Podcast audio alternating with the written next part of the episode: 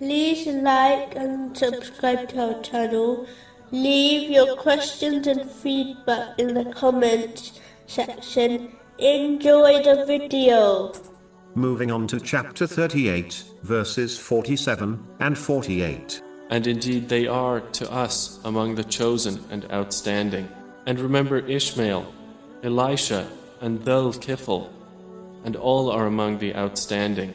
Allah, the Exalted, choose these pious people over the worlds as they sincerely obeyed Him and fulfilled true servanthood to Him. Similarly, the Muslim nation has been labeled the best nation only if they follow in their footsteps by sincerely obeying Allah, the Exalted, which includes fulfilling the rights of the creation, such as advising and supporting them in good, and warning them against evil matters. But if a Muslim fails to live up to this important position, they will not reap the blessings, reward, and honor which comes with it. In a narration found in Sunan Ibn Majah, number 4119, the Holy Prophet Muhammad, peace and blessings be upon him, advised that the best people are those who remind others of Allah, the Exalted, when they are observed.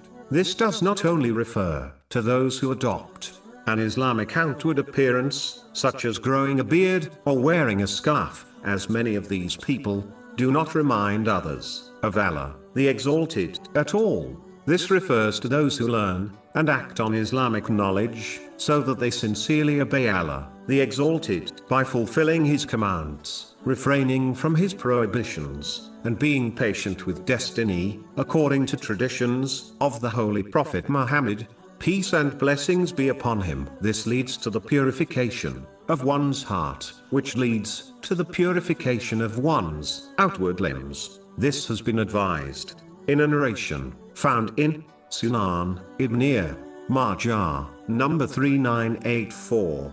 This would cause others to remember Allah, the Exalted, when they observe these righteous Muslims, and this remembrance will only increase when these righteous Muslims speak, as they only speak in ways pleasing to Allah, the Exalted, meaning they avoid evil and vain speech, and only speak on beneficial matters in respect to the world.